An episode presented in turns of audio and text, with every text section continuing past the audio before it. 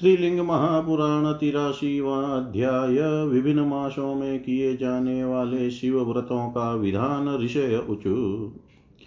व्यपोहनस्तवं पुण्यं श्रुतमस्माभिरादरात् प्रसङ्गालिङ्गदानस्य व्रतान्यपि वदस्वन। श्रुत उवाच, व्रतानि व प्रवक्ष्यामि, शुभानि मुनिषत्तमा नन्दिना कथितानिह ब्रह्मपुत्राय धीमते तानि व्यासादुपसृत्य युष्माकं प्रवदाम्यहम्। अष्टम्यां च चतुर्दश्यां पक्षयोरुभयोरपि। वर्षमेकं तु भुञ्जानो नक्तं य पूजयेत् शिवं सर्वयज्ञफलं प्राप्य स याति परमां गतिम् पृथिवीं भाजनं कृत्वा भुक्त्वा पर्वसु मानव अहोरात्रेण चेकेन त्रिरात्रफलमश्नुते। द्वयोर्मासस्य पञ्चम्योर्द्वयो प्रतिपदोर्नर क्षीरधाराव्रतं कुर्यात् सोऽश्वमेधफलं लभेत्। कृष्णाष्टम्यां तु नक्तेन्यावत् कृष्णचतुर्दशी भुञ्जनभोगान् वाप्नोति, ब्रह्मलोकं स गच्छति। ब्रह्मलोकं च गच्छति, योऽब्दमेकं प्रकुर्वीत्। नक्तं पर्वसु पर्वसु ब्रह्मचारी जितक्रोध शिवध्यानपरायण संवत्सरान्ते विप्रेन्द्रान् भोजयेद्विधिपूर्वकं स याति शाङ्करं लोकं नात्र कार्या विचारणा। उपवासा परं भिक्ष्यं भिक्ष्यात् परं याचितम् अयाचितात् परं नक्तं तस्मान्नक्तेन वर्तयेत्। देवैर्भुक्तं तु पूर्वाह्ने, मध्याह्ने च पितृभ्यः सन्ध्यायां गुह्यकादिभिः। सर्ववेलामतिक्रम्य नक्तभोजनमुत्तमं हविष्यभोजनं स्नानं सत्यमाहारलाघवम् अग्निकार्यमदशय्यां नक्तभोजी समाचरेत् प्रतिमासं प्रवक्ष्यामि शिवव्रतमनुत्तमम् धर्मकामार्थमोक्षार्थं सर्वपापविशुद्धयै पुष्यमासे च सम्पूज्य यः कुर्यान्नक्तभोजनम्। सत्यवादी जितक्रोधशालिगोधूं गौरसै पक्षयोरष्टमीं यत नादुपवासेन वर्तयेत् भूमिशयां च माशान्ते पौर्णमास्यां घृतादिभिः। स्नाप्य रुद्रं महादेवं सम्पूज्य विधिपूर्वकम्। यावकं च ओदनं दत्त्वा सक्षीरं सघृतं द्विजा भोजयेद ब्राह्मणाञ्छिष्टान् जपेच्छान्तिं विशेषत। तथा गोमिथुनं चेव कपिलं विनिवेदयेत् भवाय देवदेवाय शिवाय परमेष्टिने स याति मुनिशार्दुलवाहनेयं लोकमुत्तमं भुक्त्वा स विपुलान् लोकान् तत्रैव स विमुच्यते। माघमासे तु सम्पूज्य यः कुर्यान्नक्तभोजनं कृशरं घृतसंयुक्तं भुञ्जानः स्वयं तेन्द्रिय सोपवासं चतुर्दश्यां भवेदुभयपक्षयो रुद्राय पौर्णमास्यां तु दद्याद्वै घृतकम्बलम्। कृष्णं गोमिथुनं दद्यात् पूजये चैव शङ्करं, भोजयेद ब्राह्मणाश्चैव यदा विभवविस्तरम् याम्यमासाद्य वै लोकं यमेन स मोदते, फाल्गुने चेव सम्प्राप्ते कुर्याद्वै नक्तभोजनम् श्यामाकानघृतक्षीरैरर्जितक्रोधो जितेन्द्रियः चतुर्दश्यामथाष्टम्यामुपवासं च कारयेत्।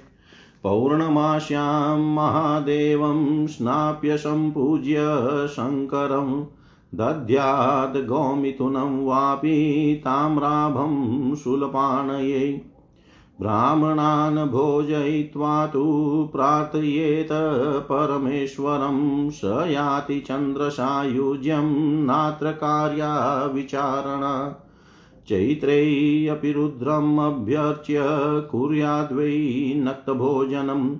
शाल्यनं पयसा घृतेन च यथा सुखम्। गोष्ठशायी मुनिश्रेष्ठाक्षितो निशि भवं स्मरेत् पौर्णमास्यां शिवं स्नाप्य दद्याद्गोमिथुनं शीतम्। ब्राह्मणान् भोजये चेव निरते स्थानमाप्नुयात्। वैशाखे च तथा कृत्वा वै नक्तभोजनम्। पौर्णमास्यां भवं स्नाप्य पञ्चगव्यघृतादिभिः श्वेतं गोमिथुनं दत्त्वा सोऽश्वमेधफलं लभेत्। ज्येष्ठे मासे च देवेशं भवं सर्वम् उमापतिं। सम्पूज्य श्रद्धया भक्त्या कृत्वा वै नक्तभोजनम् रक्तशाल्यन्मध्वा च अदभिः पुतं घृतादिभिः। विनाशनी निषार्धं च गवां शुश्रूषणे पौर्णमास्यां तु सम्पूज्य देवदेवम् उमापतिं। स्नाप्य शक्त्या यथा न्यायं चरुं दद्या च शूलिने। ब्राह्मणान् भोजयित्वा च यथा विभवविस्तरं धूम्रं गोमिथुनं दत्त्वा वायुलोके महीयते।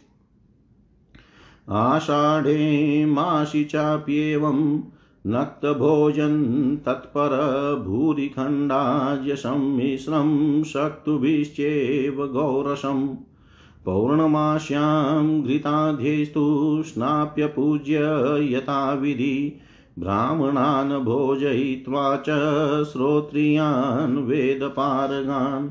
दद्यात् गोमिथुनं घोरं वारुणं लोकमाप्नुयात्। श्रावणे च द्विजामासे कृत्वा वै नक्तभोजनम् क्षीरषष्टिकभक्तेन सम्पूज्य वृषभध्वजम् पौर्णमास्यां घृताध्येस्तु स्नाप्य यथाविधि। ब्राह्मणान् भोजयित्वा च श्रोत्रियान् वेदपारगान् श्वेताग्रपादं पौण्ड्रुं च दध्याद् गोमिथुनं पुनः। स याति वायुषायुज्यं वायुवत्सर्वगो भवेत् प्राप्ते भाद्रपदे मासे कृतवेवं नक्तभोजनम्। उतशेषं च विप्रेन्द्रान् वृक्षमूलाश्रितो दिवा पौर्णमास्यां तु देवेशं स्नाप्य सम्पूज्य शङ्करम् नीलस्कन्धं वृषं गाम च दत्त्वा भक्त्या यथाविधि।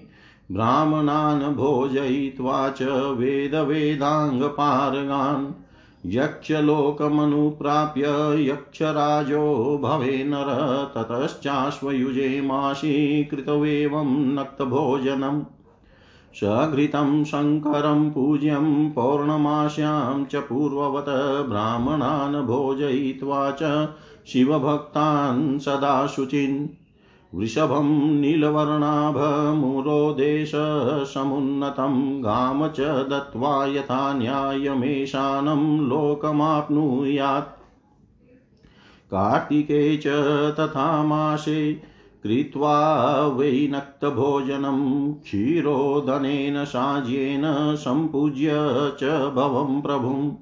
पौर्णमास्यां च विधिवत्स्नाप्य दत्त्वा चरुं पुनः ब्राह्मणान् भोजयित्वा च यथा विभवविस्तरम् दत्त्वा गोमिथुनं चेव कापिलं पूर्ववदद्विजा सूर्यसायुज्यमाप्नोति नात्र कार्या विचारणा। मार्गशीर्षै च मासेऽपि कृतवेवं नक्तभोजनं यवाननेन यदा न्यायमाज्यखिरादिभिः सम्मम पौर्णमास्यां च पूर्वोक्तं कृत्वा सर्वाय सम्भवे ब्राह्मणान् भोजयित्वा च दरिद्रान् वेदपारगान् दत्त्वा गौमिथुनं चेव पाण्डुरं विधिपूर्वकं सोमलोकमनुप्राप्य सोमेन सह मोदते। अहिंसा सत्यं स्तेयं ब्रह्मचर्यं क्षमादया। त्रिः स्नानं चाग्निहोत्रं च भूषया नक्तभोजनम् पक्षयो रूपवासं च चतुर्दश्यमष्टमीषु च इत्येतखिलं प्रोक्तं प्रतिमासं शिवव्रतं कुर्याद्वर्षं क्रमेणेव व्युत्क्रमेणापि वा द्विजा स याति शिवसायुज्यं ज्ञानयोग्यं योगं वाप्नुयात् स याति शिवसायुज्यं ज्ञानयोगं वाप्नुयात्। ऋषिगण बोले, हे सूत जी हम लोगों ने आदर पूर्वक पवित्र व्यपोहन स्तव को सुन लिया। अब आप प्रसंग के लिंग दान के व्रतों को भी हम लोगों को बताइए। सूत जी बोले, हे श्रेष्ठ मुनियों, मैं आप लोगों को शुभ व्रत बताऊँगा। नंदी ने बुद्धिमान ब्रह्मा पुत्र सनत कुमार को उन्हें बताया था। उन्हीं व्रतों को व्यास जी से सुनकर मैं आप लोगों को बता रहा हूँ। एक वर्ष तक दोनों पक्षों की अष्टमी तथा चतुर्दशी को केवल रात्रि में आहार ग्रहण करता हुआ जो मनुष्य शिव जी की पूजा करता है, वह समस्त यज्ञों का फल प्राप्त करके परम गति प्राप्त करता है। पर्वों पर एक दिन रात इस व्रत को करके और पृथ्वी को पात्र बनाकर भोजन करने से मनुष्य तीन रात्रियों का फल प्राप्त करता है। जो मनुष्य महीनों की दोनों पंचमी तथा प्रतिपदा तिथियों में क्षीर धारा व्रत करता है, अर्थात केवल दुग्ध के आहार पर रहता है, वह अश्वमेध यज्ञ का फल प्राप्त करता है। कृष्ण पक्ष की अष्टमी से कृष्ण पक्ष की चतुर्दशी तक केवल रात में भोजन करने वाला भोगों को प्राप्त करता है और अंत में ब्रह्म लोक जाता है। जो मनुष्य ब्रह्मचर्य में स्थित रहकर क्रोध को वश में करके तथा शिव ध्यान परायण होकर एक वर्ष तक सभी पर्वों में नक्त व्रत करता है और वर्ष के अंत में श्रेष्ठ ब्राह्मणों को विधि पूर्वक भोजन कराता है, वह शिवलोक जाता है, इसमें संदेह नहीं करना चाहिए। उपवास की अपेक्षा, भिक्षा श्रेष्ठ है। भिक्षा की अपेक्षा, बिना मांगे प्राप्त भोजन श्रेष्ठ है और बिना मांगे प्राप्त भोजन की अपेक्षा नक्त व्रत श्रेष्ठ है। अतः नक्त व्रत करना चाहिए। पूर्वान में किया गया भोजन देवताओं का मध्यान्ह में ऋषियों का, अपराह्न में पितरों का और संध्या में गुह्यकों का होता है। किंतु सभी कालों का अतिक्रमण करके रात में किया गया भोजन उत्तम होता है। रात में भोजन करने वाले को हविष्यान ग्रहण करना चाहिए, स्नान करना चाहिए, सत्य का पालन करना चाहिए, कम खाना चाहिए, अग्निहोत्र करना चाहिए और भूमि पर शयन करना चाहिए। अब मैं प्रत्येक महीने में किए जाने वाले उत्तम शिव व्रत का वर्णन करूँगा। जो धर्म, काम, अर्थ, मोक्ष के लिए और सभी पापों की शुद्धि के लिए होता है। जो मनुष्य सत्यवादी तथा जित क्रोध क्रोध को वश में किया हुआ होकर पुष्य, पौष मास में शिव का विधिवत पूजन करके चावल, गेहूँ और गौदुग्ध से बने हुए भोजन को केवल रात में ग्रहण करता है।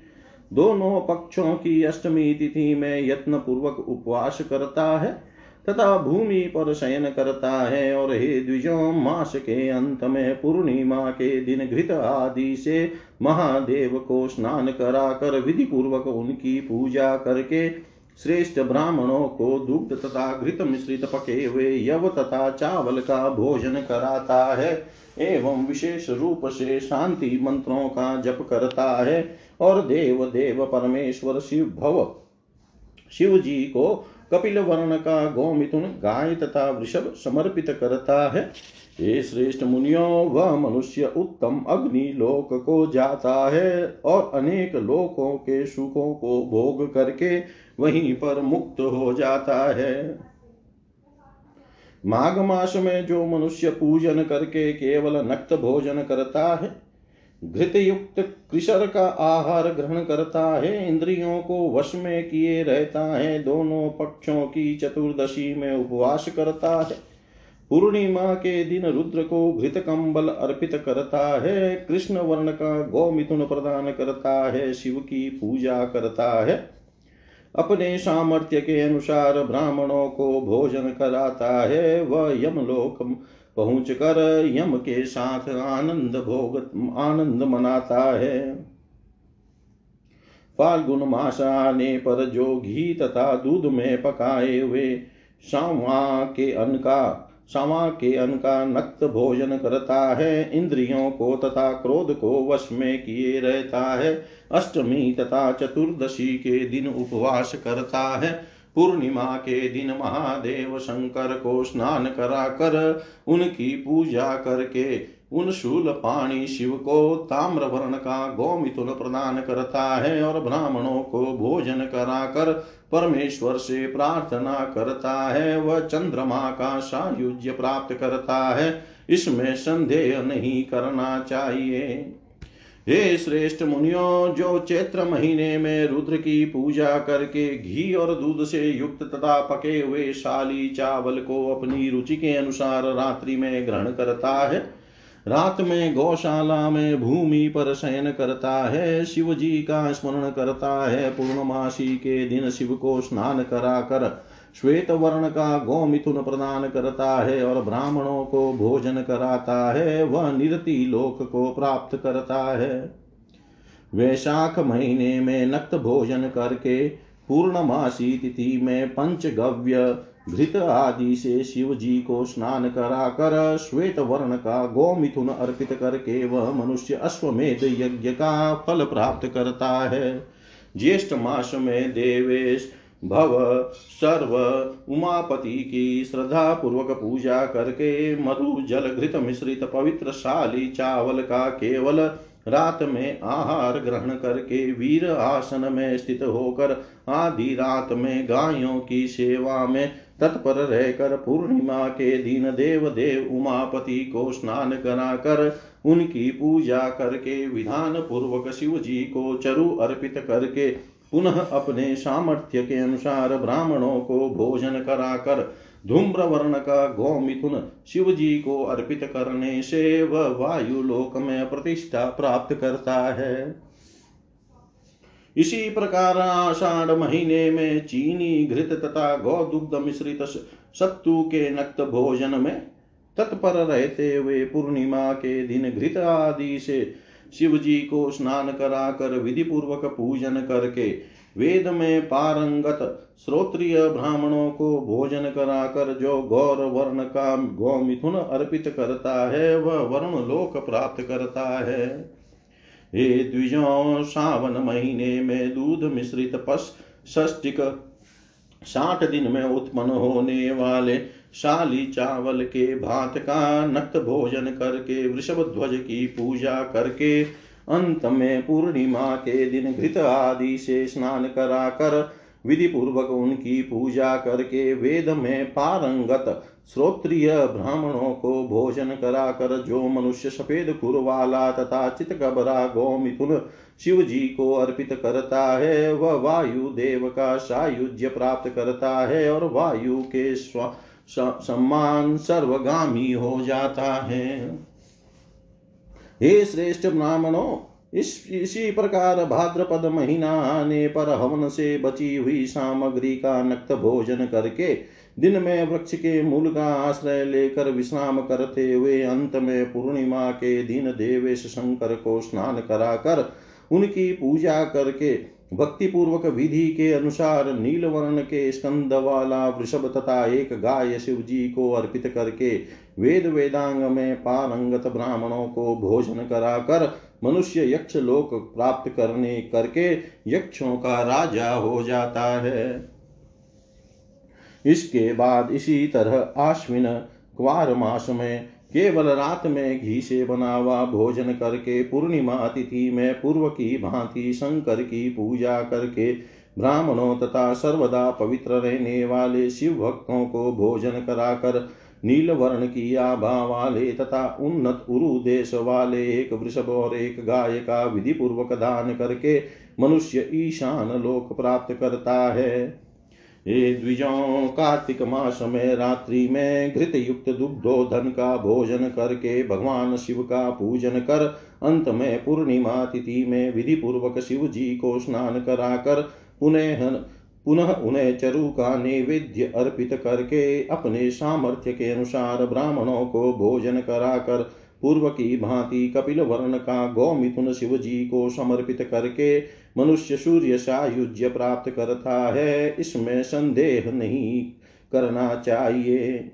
मार्गशीर्ष अगहन महीने में भी विधि पूर्वक दूध तथा घी में पकाए हुए जौ का रात्रि में भोजन करके अंत में पूर्णिमा के दिन पूर्व की भांति सर्व शंभु को स्नान कराकर उनकी पूजा करके वेद में पारंगत निर्धन ब्राह्मणों को भोजन कराकर तथा विधि पूर्वक पांडुर वर्ण का गौमिथुन शिव जी को समर्पित करके मनुष्य सोम लोक प्राप्त करके वहाँ पर सोम के साथ आनंद प्राप्त करता है।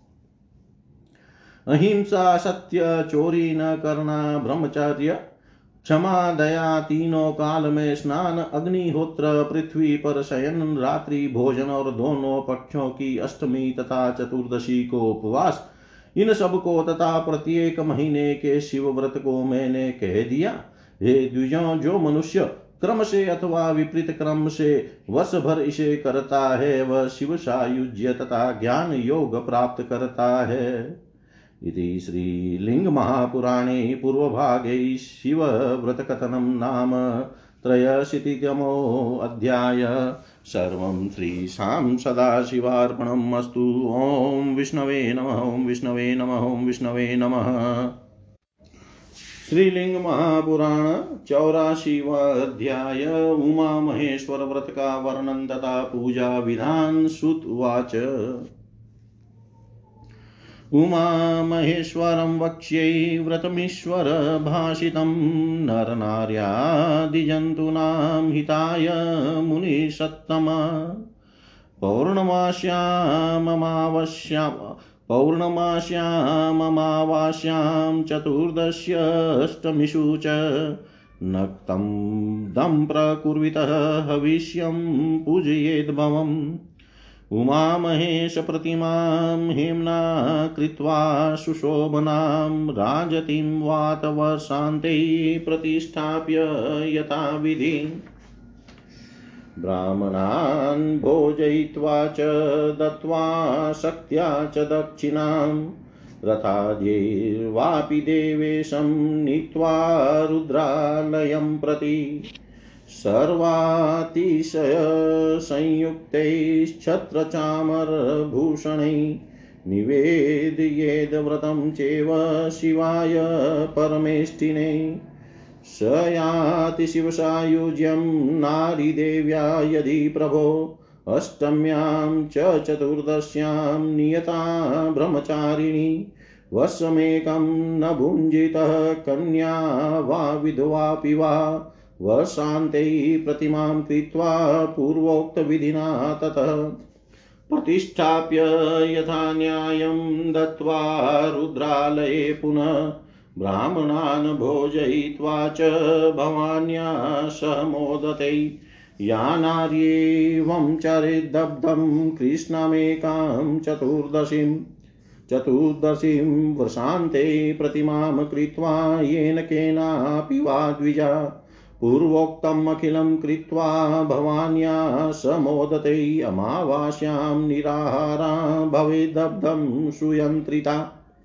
शूलं च विधिना कृत्वा वसान्ते विनिवेदयेत् स्नाप्येशानं यजेत।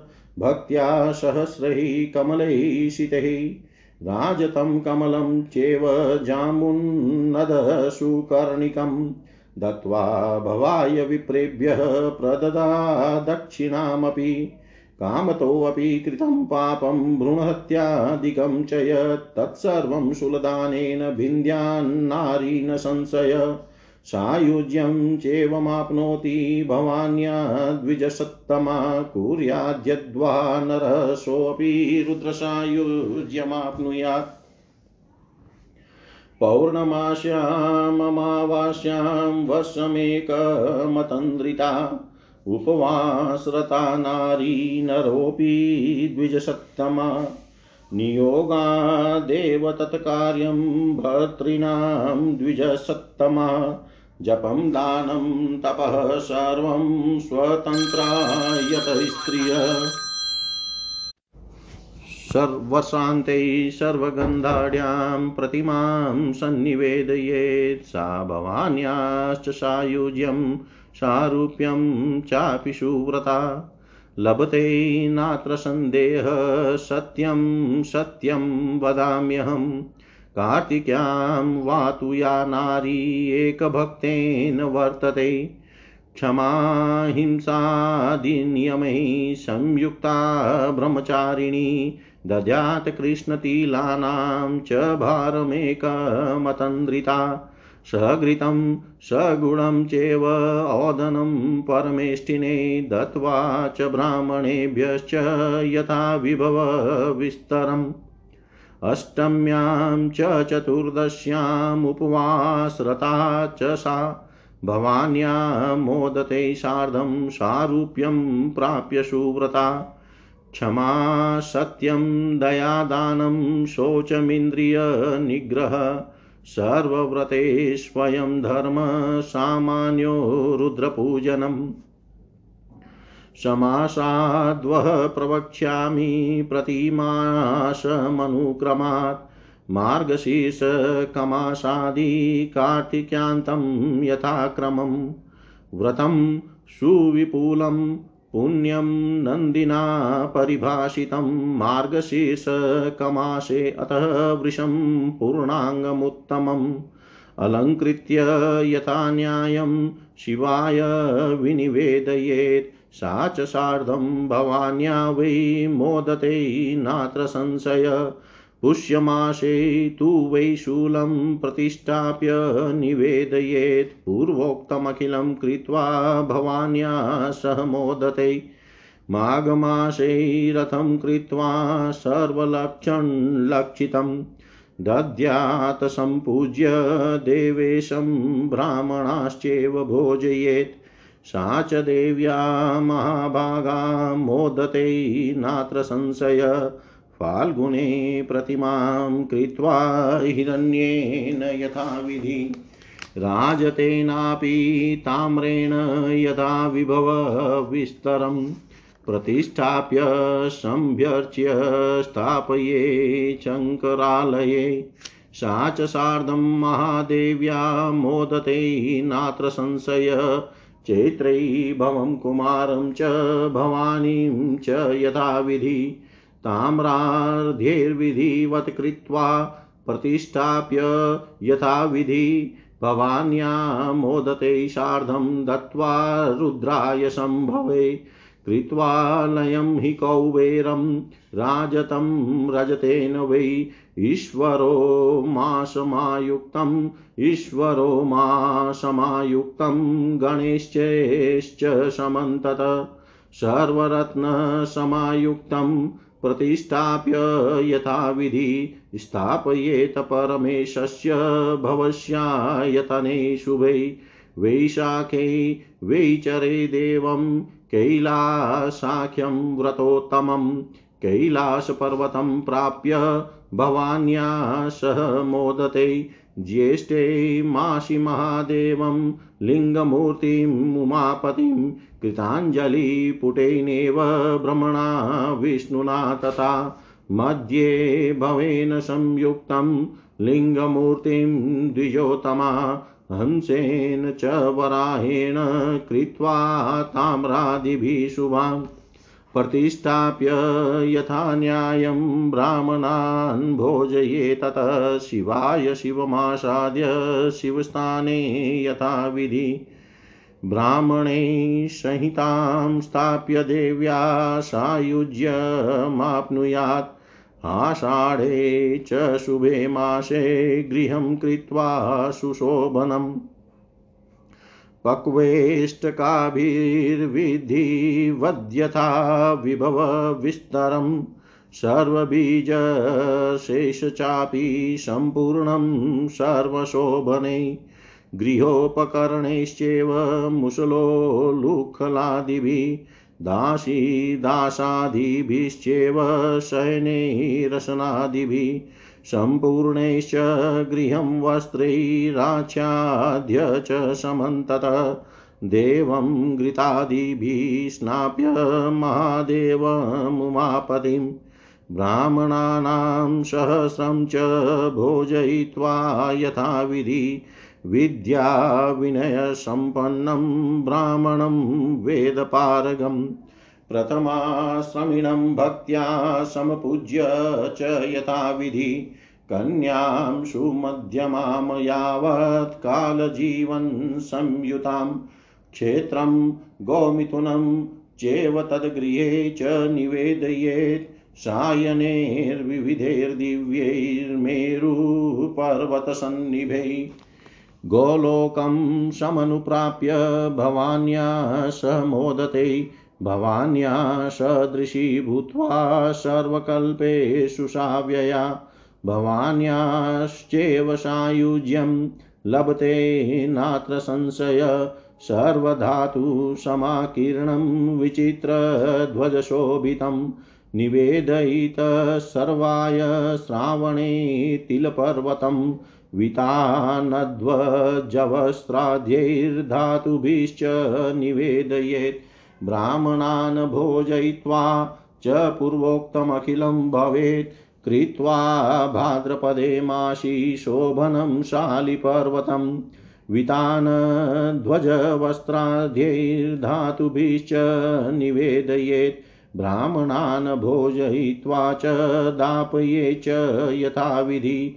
सा च सूर्यान् सुशङ्काशा भवान्या स मोदते। कृत्वा चाश्वयुजे मासि विपुलं धान्यपर्वतं स्वर्णवस्त्रसंयुक्तं दत्त्वा समपूज्य शङ्करं ब्राह्मणान् भोजयित्वा च पूर्वोक्तम् अखिलं भवेत्। सर्वधान्यसमायुक्तं सर्वबीजरसादिभिः सर्वधातु समायुक्तं सर्वरत्नोपशोभितं शृङ्गैश्चतुर्भिः संयुक्तं वितानक्षत्रशोभितं गन्धमाल्यैस्तथा धूपैश्चित्रैश्चापि सुशोभितं विचित्रैर्नित्यगेयैश्च शङ्खवीणादिभिस्तथा ब्रह्मघोषैर्महापुण्यं मङ्गलैश्च विशेषतः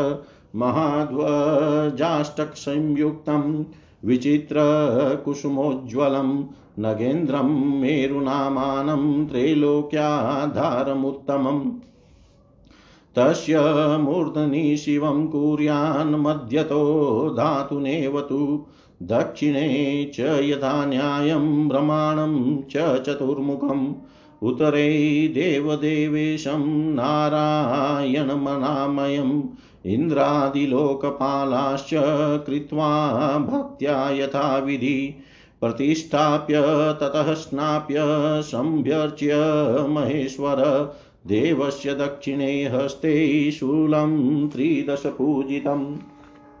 वामे पाशं भवान्याश्च कमलं हेमभूषितं विष्णोश्च शङ्खं चक्रं च गदाब्जं गदामब्जं प्रयत्नत भ्रमणमुश्चाक्ष सूत्रं च कमण्डललुमनुत्तमम्, इन्द्रस्य वज्रमग्नेश्च शक्त्याख्यं परमायुधम्, यमस्य दण्डं निरतेः खड्गं निशिचरस्य तु वरुणस्य महापाशं नागाख्यं रुद्रमद्भुतम्।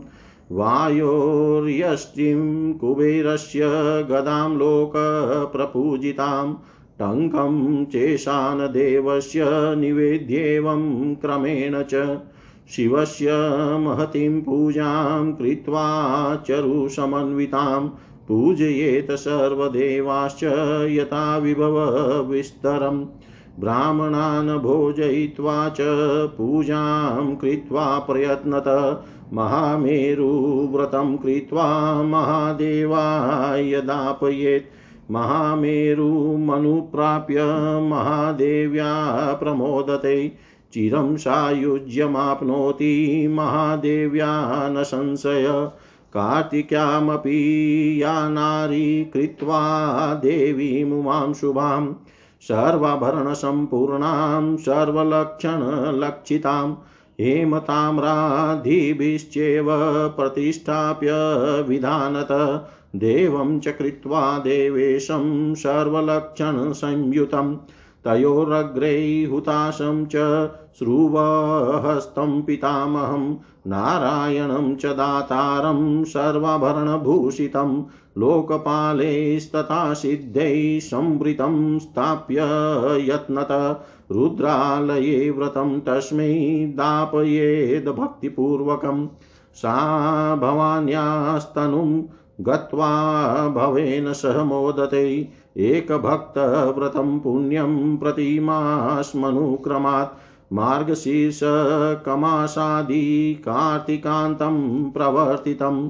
नरनार्यादिजन्तूनां हिताय मुनिषत्तमा नरः कृत्वा व्रतं चेव शिवसायुज्यमाप्नुयात् नारीदेव्या न सन्देह शिवेन परिभाषितम्। नारीदेव्या न सन्देह शिवेन परिभाषितम्। सूत जी बोले हे श्रेष्ठ मुनियो, अब मैं नर नारी आदि प्राणियों के हित के लिए स्वयं शिव जी द्वारा कहे गए उमा महेश्वर व्रत को बताऊँगा।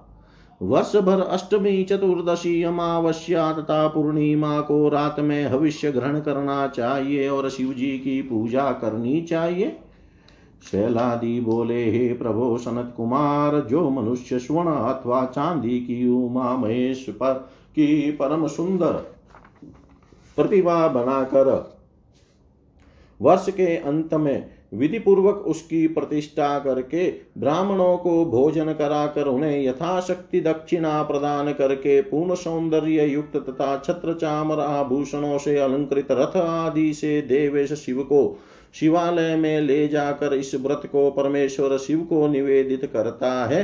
वह शिव सायुज्य प्राप्त करता है, और यदि नारी हो तो वह भगवती उमा का सायुज्य प्राप्त करती है। कन्या हो अथवा विधवा हो, वह एक वर्ष तक अष्टमी तथा चतुर्दशी को नियम पूर्वक ब्रह्मचारिणी रहकर भोजन न करे। वर्ष के अंत में पूर्वोक्त विधि से प्रतिमा बनाकर विधान के अनुसार उसकी प्रतिष्ठा करके उसे रुद्रालय में प्रदान करके पुनः ब्राह्मणों को भोजन कराकर वह भवानी पार्वती के साथ आनंद मनाती है। हे द्विजो, जो स्त्री वर्ष पर्यंत केवल कृष्ण पक्ष की चतुर्दशी को यह व्रत करती है और वर्ष के अंत में जिस किसी पदार्थ से प्रतिमा बनाकर पूर्वोक्त समस्त विधान संपन्न करती है, वह भवानी के साथ आनंद मनाती है। स्त्री को चाहिए कि वर्ष पर्यंत नियंत्रित रहती हुई अमावस्या के दिन आहार ग्रहण न करे और वर्ष के अंत में विधि पूर्वक त्रिशूल बनवा कर शिव को निवेदित करे, तथा ईशान को स्नान करा कर हज़ार श्वेत कमलों से भक्ति पूर्वक उनका पूजन करे और स्वर्णमयी कर्णिका से युक्त चांदी का कमल शिव जी को समर्पित करके ब्राह्मणों को दक्षिणा भी प्रदान करे। वह स्त्री शिव जी के निमित्त त्रिशूल के दान से जान बूझ कर भ्रूण हत्या आदि जो भी पाप होता है, उन सबको ध्वस्त कर डालती है। इसमें संदेह नहीं है और हे श्रेष्ठ द्विजो वह भवानी का सायुज्य प्राप्त कर लेती है।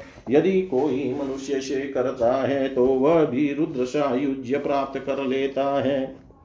हे श्रेष्ठ द्विजो पूरे एक वर्ष पूर्णमासी तथा अमावस्या को आलस्य रहित तथा उपवास परायण होकर नारी को तथा नर को भी इसे करना चाहिए। हे श्रेष्ठ द्विजो पति की आज्ञा से ही स्त्रियों को यह व्रत जप दान तप सब कुछ करना चाहिए, क्योंकि स्त्रियाँ स्वतंत्र नहीं है। ये सुव्रतों वर्ष के अंत में सभी प्रकार के गंधों से युक्त उस प्रतिमा को शिव को निवेदित कर देना चाहिए। वह सुव्रता स्त्री भवानी का सायुज्य तथा सारूप्य प्राप्त कर लेती है। इसमें संदेह नहीं है। मैं यह पूर्णतः सत्य कह रहा हूँ। जो स्त्री कार्तिक मास में एक बार भोजन करती है, क्षमा हिंसा आदि नियमों से युक्त रहती है, ब्रह्मचर्य का पालन करती है, आलस्य रहित होकर एक बार काला तिल तथा घृत गुड़ मिलाकर पकाया, भात परमेश्वर को निवेदित करती है। ब्राह्मणों को अपने सामर्थ्य के अनुसार दान देती है और अष्टमी तथा चतुर्दशी को उपवास करती है। वह उत्तम व्रत वाली स्त्री भवानी का सारूप्य प्राप्त करके उनके साथ आनंद मनाती है। समस्त व्रतों में क्षमा, सत्य, दया, दान शुद्धि तथा इंद्रियों का निग्रह और रुद्र पूजन, यह सामान्य धर्म है। अब मैं संक्षेप में क्रम से मार्ग शीर्ष से प्रारंभ करके कार्तिक तक प्रत्येक महीने के व्रत को बताऊँगा। इस परम पुण्य प्रद व्रत को स्वयं नंदी ने कहा था। जो स्त्री मार्ग शीर्ष मास में पूर्ण अंगों वाले उत्तम वृषभ को अलंकृत करके विधि पूर्वक शिव को निवेदित करती है, वह भवानी के साथ आनंदित रहती है, इसमें संदेह नहीं है। जो पौष मास में पूर्वोक्त विधि के अनुसार संपूर्ण कृत्य करके त्रिशूल की स्थान स्थापना कर उसे शिव को समर्पित करती है, वह भवानी के साथ आनंद मनाती है। हे महाभाग मुनियो, जो माघ महीने में सभी लक्षणों से युक्त रक्त रथ बनाकर देवेश की पूजा करके उसे शिव को समर्पित करती है और ब्राह्मणों को भोजन कराती है। वह देवी पार्वती के साथ आनंद करती है। इसमें संदेह नहीं है। जो फाल्गुन मास में अपने सामर्थ्य के अनुसार विधि पूर्वक सोने, चांदी अथवा तांबे की प्रतिमा बनाकर उसकी प्रतिष्ठा तथा पूजा करके शिवालय में स्थापित करती है वह महादेवी के साथ आनंदित रहती है, इसमें संदेह नहीं है। चैत्र मास में तांबे आदि से शिव, कुमार कार्तिकेय तथा भवानी की मूर्तियाँ यथा विधि बनाकर विधि पूर्वक उसकी प्रतिष्ठा करके उन्हें रुद्र शंभु को अर्पण करने से स्त्री भवानी के साथ आनंदित रहती है। कुबेर का रजतमय कैलाश आलय बनाकर उसे चारों ओर से सभी रत्नों से युक्त करके उसमें शिव उमा तथा गणेश्वरों की रजतमय मूर्ति रखकर उसकी यथा विधि प्रतिष्ठा करके उसे परमेश्वर शिव के सुंदर मंदिर में स्थापित करना चाहिए। जो स्त्री वैशाख मास में इस प्रकार कैलाश नामक उत्तम व्रत को करती है, वह कैलाश पर्वत पहुंचकर भवानी के साथ आनंद करती है। हे उत्तम ब्राह्मणों, ज्येष्ठ मास में उमापति महादेव की ताम्र आदि से एक शुभ्र लिंग मूर्ति बना, बनवाए। जो हाथ जोड़े हुए हंस पर सवार, ब्रह्मा तथा वारा पर सवार विष्णु से संयुक्त हो और मध्य में भव महेश्वर विराजमान हो। ऐसी लिंग मूर्ति बनवा कर विधि पूर्वक उसकी प्रतिष्ठा कर, करने के अनंतर ब्राह्मणों को भोजन कराए और अपने कल्याण के लिए शिव को प्रसन्न करके ब्राह्मणों को साथ लेकर शिवालय में उसे विधि पूर्वक स्थापित करके वह देवी का सायुज्य प्राप्त कर लेती है।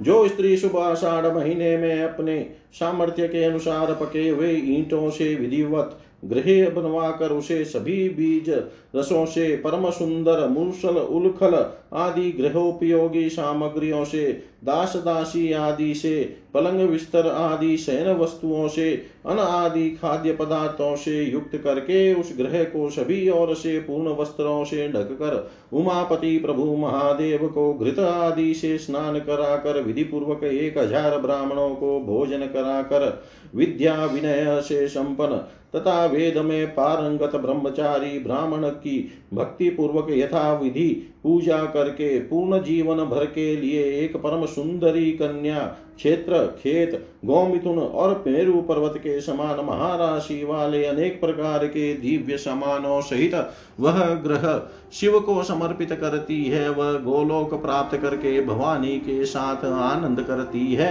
भवानी के सदृश होकर सभी कल्पों में अव्यय शाश्वत बनी रहती है और अंत में भवानी का सायुज्य प्राप्त करती है, इसमें संदेह नहीं है। सावन महीने में सभी धातुओं से युक्त तथा विचित्र ध्वजों से सुशोभित। तिल पर्वत शिव को समर्पित करना चाहिए। जो स्त्री वितान, ध्वज, वस्त्र, धातु आदि सहित तिल पर्वत निवेदित करती है और अंत में ब्राह्मणों को भोजन कराती है, उसे पर पूर्व में कहा गया सब कुछ प्राप्त हो जाता है। जो भाद्रपद मास में वितान, ध्वज, वस्त्र, धातु आदि सहित साली चावल का सुंदर पर्वत बनाकर उसे शिव को समर्पित करती है और ब्राह्मणों को भोजन कराकर विधि पूर्वक उसका दान करती है, वह सूर्य की किरणों के समान होकर भवानी के साथ आनंद करती है। आश्विन महीने में स्वर्ण तथा वस्त्र से युक्त एक विशाल धान्य पर्वत बनाकर उसे शिव को अर्पण करके, शंकर की विधिवत पूजा करके, ब्राह्मणों को भोजन कराने से पूर्व में कहा गया सब कुछ प्राप्त हो जाता है। तीनों लोकों के आधार स्वरूप मेरु नामक उत्तम पर्वत राज का निर्माण करे, जो सभी धान्यों से युक्त हो, सभी बीजों तथा रसों से परिपूर्ण हो, सभी धातुओं से संयुक्त हो, सभी रत्नों से सुशोभित हो, चार श्रृंगों शिखर से युक्त हो वितान तथा क्षत्र से सुशोभित हो गंध पुष्प एवं अद्भुत धूपों से सुशोभित हो विचित्र नृत्य गानों से शोभायमान हो शंख वीणा की ध्वनियों से युक्त हो वेद ध्वनियों से और विशेष कर मंगल सूचक प्रार्थना आदि से अत्यंत पवित्र हो आठ बड़ी ध्वजाओं से युक्त हो और विचित्र पुष्पों से सुशोभित हो उस पर्वत के शिखर पर मध्य में धातु निर्मित शिव को विराजमान करे, दक्षिण में चतुर्मुख ब्रह्मा, उत्तर में निर्विकार देव देवेश नारायण। इंद्र आदि लोकपालों को भक्ति पूर्वक यथा विधि विराजमान करके उनकी प्रतिष्ठा करने के अनंतर स्नान कराकर महेश्वर की पूजा करके महादेव के दाहिने हाथ में देव पूजित त्रिशूल तथा बाएँ हाथ में पास भवानी के हाथ में हेम भूषित कमल, विष्णु के हाथों में शंख चक्र गदा, पद्म, ब्रह्मा के हाथों में अक्षमाला तथा उत्तम कमंडलु, इंद्र के हाथ में वज्र, अग्नि के हाथ में शक्ति नामक महान आयुध, यम के हाथ में दंड, निशिचर नीरति के हाथ में खड़ग, वरुण के हाथ में नाग नामक भयंकर तथा अद्भुत महापाश वायु देव के हाथ में यष्टि छड़ी कुबेर के हाथ में लोक पूजित गदा और ईशान देव के हाथ में टंक, इस प्रकार क्रम से निवेदित करके शिव की चरु समन्वित महान पूजा करके अपने सामर्थ्य के अनुसार सभी देवताओं की पूजा करे। इसके बाद ब्राह्मणों को भोजन कराकर प्रयत्न पूर्वक उनका समान करके महामेरु व्रत संपन्न कर महादेव को समर्पित कर दे। ऐसा करने वाली स्त्री महामेरु पर्वत पहुँच कर महादेवी के साथ आनंद करती है और चीरकाल तक महादेवी का सायुज्य प्राप्त किए रहती है, इसमें संदेह नहीं है। जो स्त्री कार्तिक मास में सोने अथवा तांबे की सभी आभरणों से युक्त तथा सभी लक्षणों से समन्वित, देवी उमा की सुंदर प्रतिमा बनाकर साथ ही देवेश महादेव की भी सभी लक्षणों से युक्त मूर्ति बनाकर विधान पूर्वक उनकी प्रतिष्ठा करके उन दोनों के समुख अग्नि को हाथ में श्रू लिए हुए ब्रह्मा को और लोकपालों तथा सिद्धों से घिरे हुए एवं सभी आभूषणों से विभूषित कन्यादाता नारायण को यत्न पूर्वक स्थापित करके भक्ति पूर्वक इस व्रत का, व्रत को रुद्रालय में उन शिव को समर्पित करती है, वह भवानी का स्वरूप प्राप्त करके शिव के साथ आनंद करती है। एक बार भोजन करके प्रत्येक मास के पुण्य प्रद व्रत को क्रम से करे। हे श्रेष्ठ मुनियों, नर नारी आदि प्राणियों के कल्याण के लिए मार्ग शीर्ष से आरंभ करके कार्तिक तक किए जाने वाले इस व्रत को प्रवर्तित किया गया है। शिव के द्वारा बताए गए इस व्रत को करके पुरुष शिव का सायुज्य प्राप्त करता है और नारी देवी पार्वती का सायुज्य प्राप्त करती है। इसमें संदेह नहीं है। इति श्रीलिंग महापुराणे पूर्वभागे उमा महेश्वर व्रतम नाम चतुरशीतितमोऽध्याय सर्वं श्रीशां सदाशिवार्पणम् अस्तु। ॐ विष्णवे नमः ॐ विष्णवे नमः ॐ विष्णवे नमः।